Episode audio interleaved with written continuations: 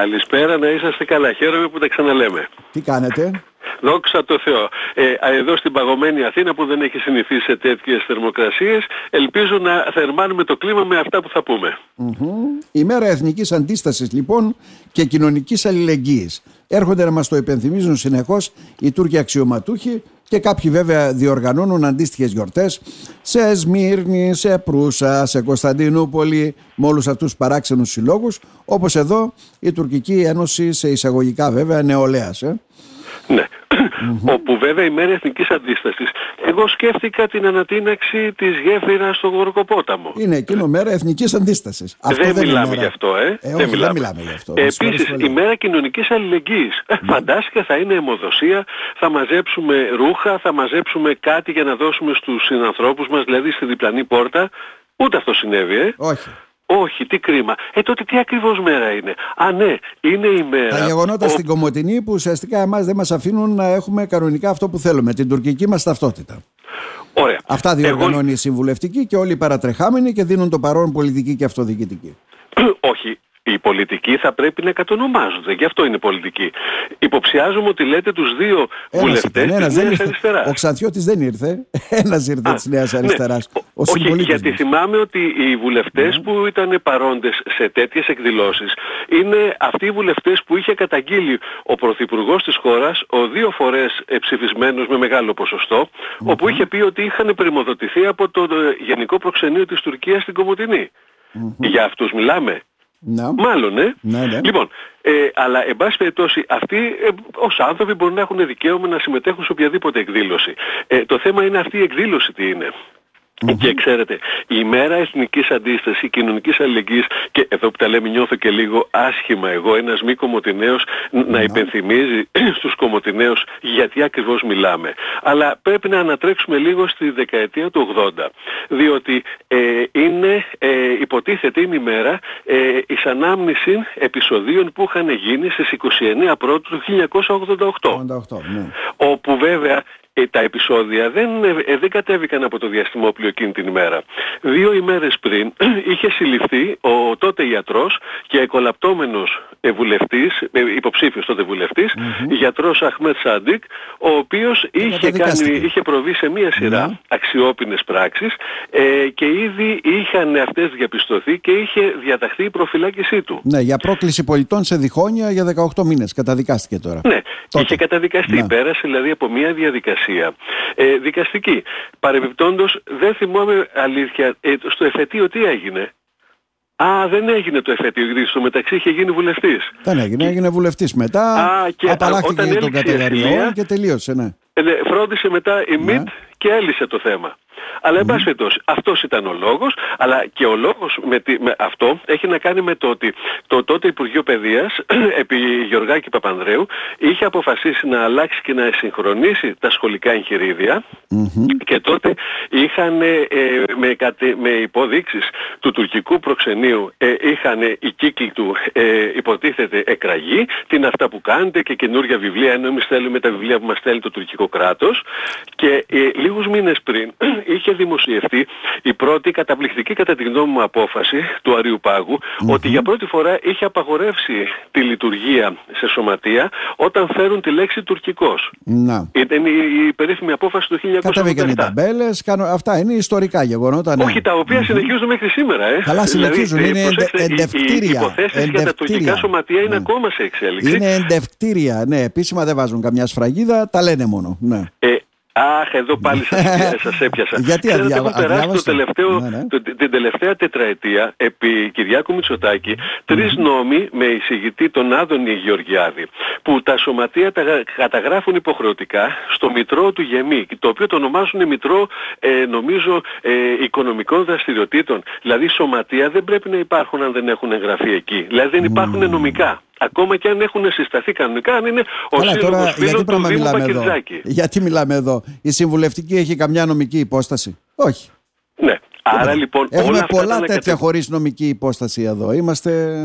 Ξέρετε, υπάρχει και το άλλο. Ε, μια και αναφερθήκαμε σε, στους οργανωτές της εκδήλωσης στην πόλη σας, αλλά και στην Ξάνθη έγινε το ίδιο. Ε, με, με όλα αυτά τα σωματεία. Τώρα υπάρχει και η σκέψη, θυμίζω στους φίλους ακροατές, ότι η σύσταση των σωματείων θα γίνεται στα δικηγορικά γραφεία.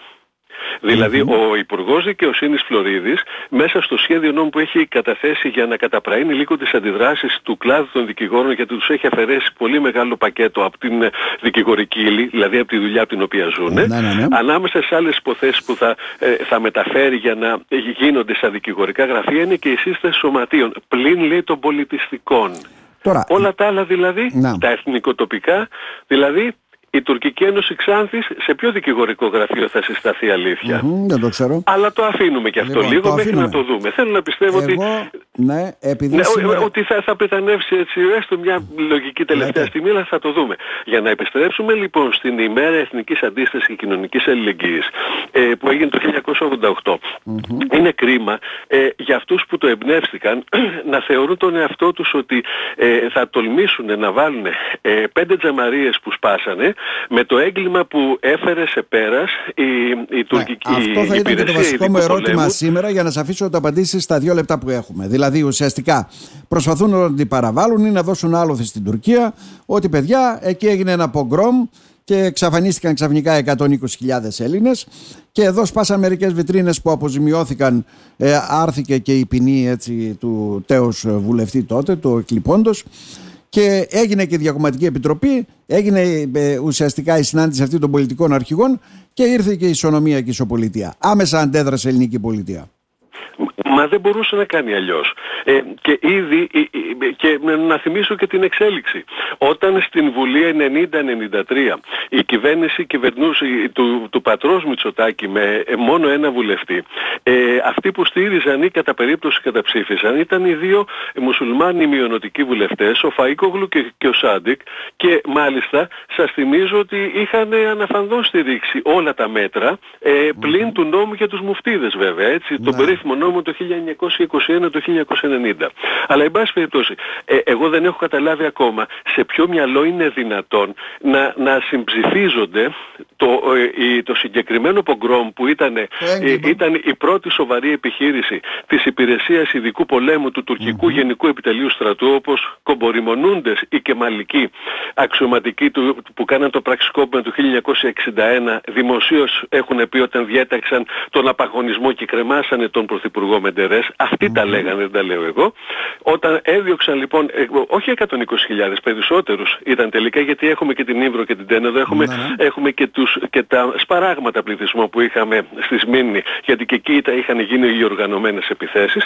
Και ξαφνικά έρχονται που λέτε και ενώ εδώ που τα λέμε να θυμίσω στους φίλους Κομωτινέους ότι ενώ το, από το 88 ως περίπου το 2003-2004 ε, δεν θυμόταν και κανείς τι είχε γίνει. Μετά ξαφνικά ο τότε πρόξενος που ήταν ο, ο επικεφαλής στο προξενείο της Τουρκίας στην Κομωτινή ο, άρχισε να οργανώνει κλειστές εκδηλώσεις, όχι σε ανοιχτό χώρο που θα έχετε και την παρουσία αστυνομίας, Ναι, ναι. αλλά σε ξενοδοχεία, σε χώρους εκδηλώσεων. Τη μια χρονιά ήταν 150, την άλλη και τώρα νομίζω έχουν φτάσει και από εκεί στα όρια παίζεται, παίζει γύρω στα 600-700 άτομα. Μμμ. Καλά, δεν Όπου πάνε είναι τόσοι. βέβαια Έχω πάει συγκεκριμένοι σε πολλές... αυτοδιοικητικοί υποψήφοι, βουλευτές Δεν, κτλ. δεν πάνε περισσότεροι. τόσοι για να το κλείσουμε Γιάννη. Έχω πάει σε πολλά και έχω καλύψει τέτοια. Είναι 150 με 200 άτομα, δεν είναι παραπάνω. Αυτή. Ε, Η αίθουσα όμως λέει είναι για 700. Προσέξτε, Ναι, εγώ ακροατής ενός ραδιοφωνικού σταθμού τι ακούω; Ότι η αίθουσα είναι 700, άρα τόσο υπολογίζω. Γι' αυτό θέλω να σας πω. Ναι, ναι. Είναι όλα τόσα, το, βασίζονται μόνο στην προπαγάνδα που τελικά είναι αστείο. Συμπέρασμα λοιπόν Γιάννη, μετά από όλα αυτά. Συμπέρασμα τι κλείνουμε. Ναι, ναι. Λοιπόν, οι, οι φίλοι ε, της Κομωτινής καλό θα ήταν αυτού του είδους τα γεγονότα να τα θυμούνται φυσικά γιατί δεν ήταν σοβαρά. Όπως δεν πρέπει να ξεχάσουν βέβαια και την δολοφονία του Άγγελου Σολακίδη δύο χρόνια μετά. Είναι ο, ο ευρύτης ασθενής που στο νοσοκομείο της Κομωτινής ο, ο μειονοτικός, αν θυμάμαι καλά το χωριό από το Μέγα Πιστό, Ναι, ναι, ναι, το ναι, Χασάν ναι, ναι, Σελή, ναι, ναι. μπήκε μέσα και τον σκότωσε απρόκλητα κατεβάζοντάς του το μεταλλικό σκαμπό στο κεφάλι και μετά από 21 μέρες σε κόμμα ο άνθρωπος άνθρωπος ε, δυστυχώς μας άφησε, Ναι. άφησε αυτό τον μάτιο κόσμο. Γιάννη Κιμιονή. Δεν είναι δυνατόν να θυμόμαστε τα πέντε τζάμια που σπάσανε και να μην θυμόμαστε τον Άγγελο Σολακίδη και το φωνιά Έχασε του τη ζωή. το μειονοτικό που εκτελούσε συγκεκριμένες εντολές. Να Μετά σας από όλα αυτά ευχαριστήσουμε καλό θα ήταν να θερμά. βγάζουμε μόνο συμπεράσματα, όχι να ξύνουμε πληγές. Δεν μας παίρνει, Να σας όπως λέει ο ευχαριστήσουμε λαός. θερμά κύριε Κιμιονή. Να είσαστε Να καλά, είστε είμαι καλά πάντα γιατί στη πέρασε διάθεσή κατά σας. Να πολύ είστε ο καλά. χρόνος μας. Να είστε καλά. Να σας ευχαριστήσουμε θερμά.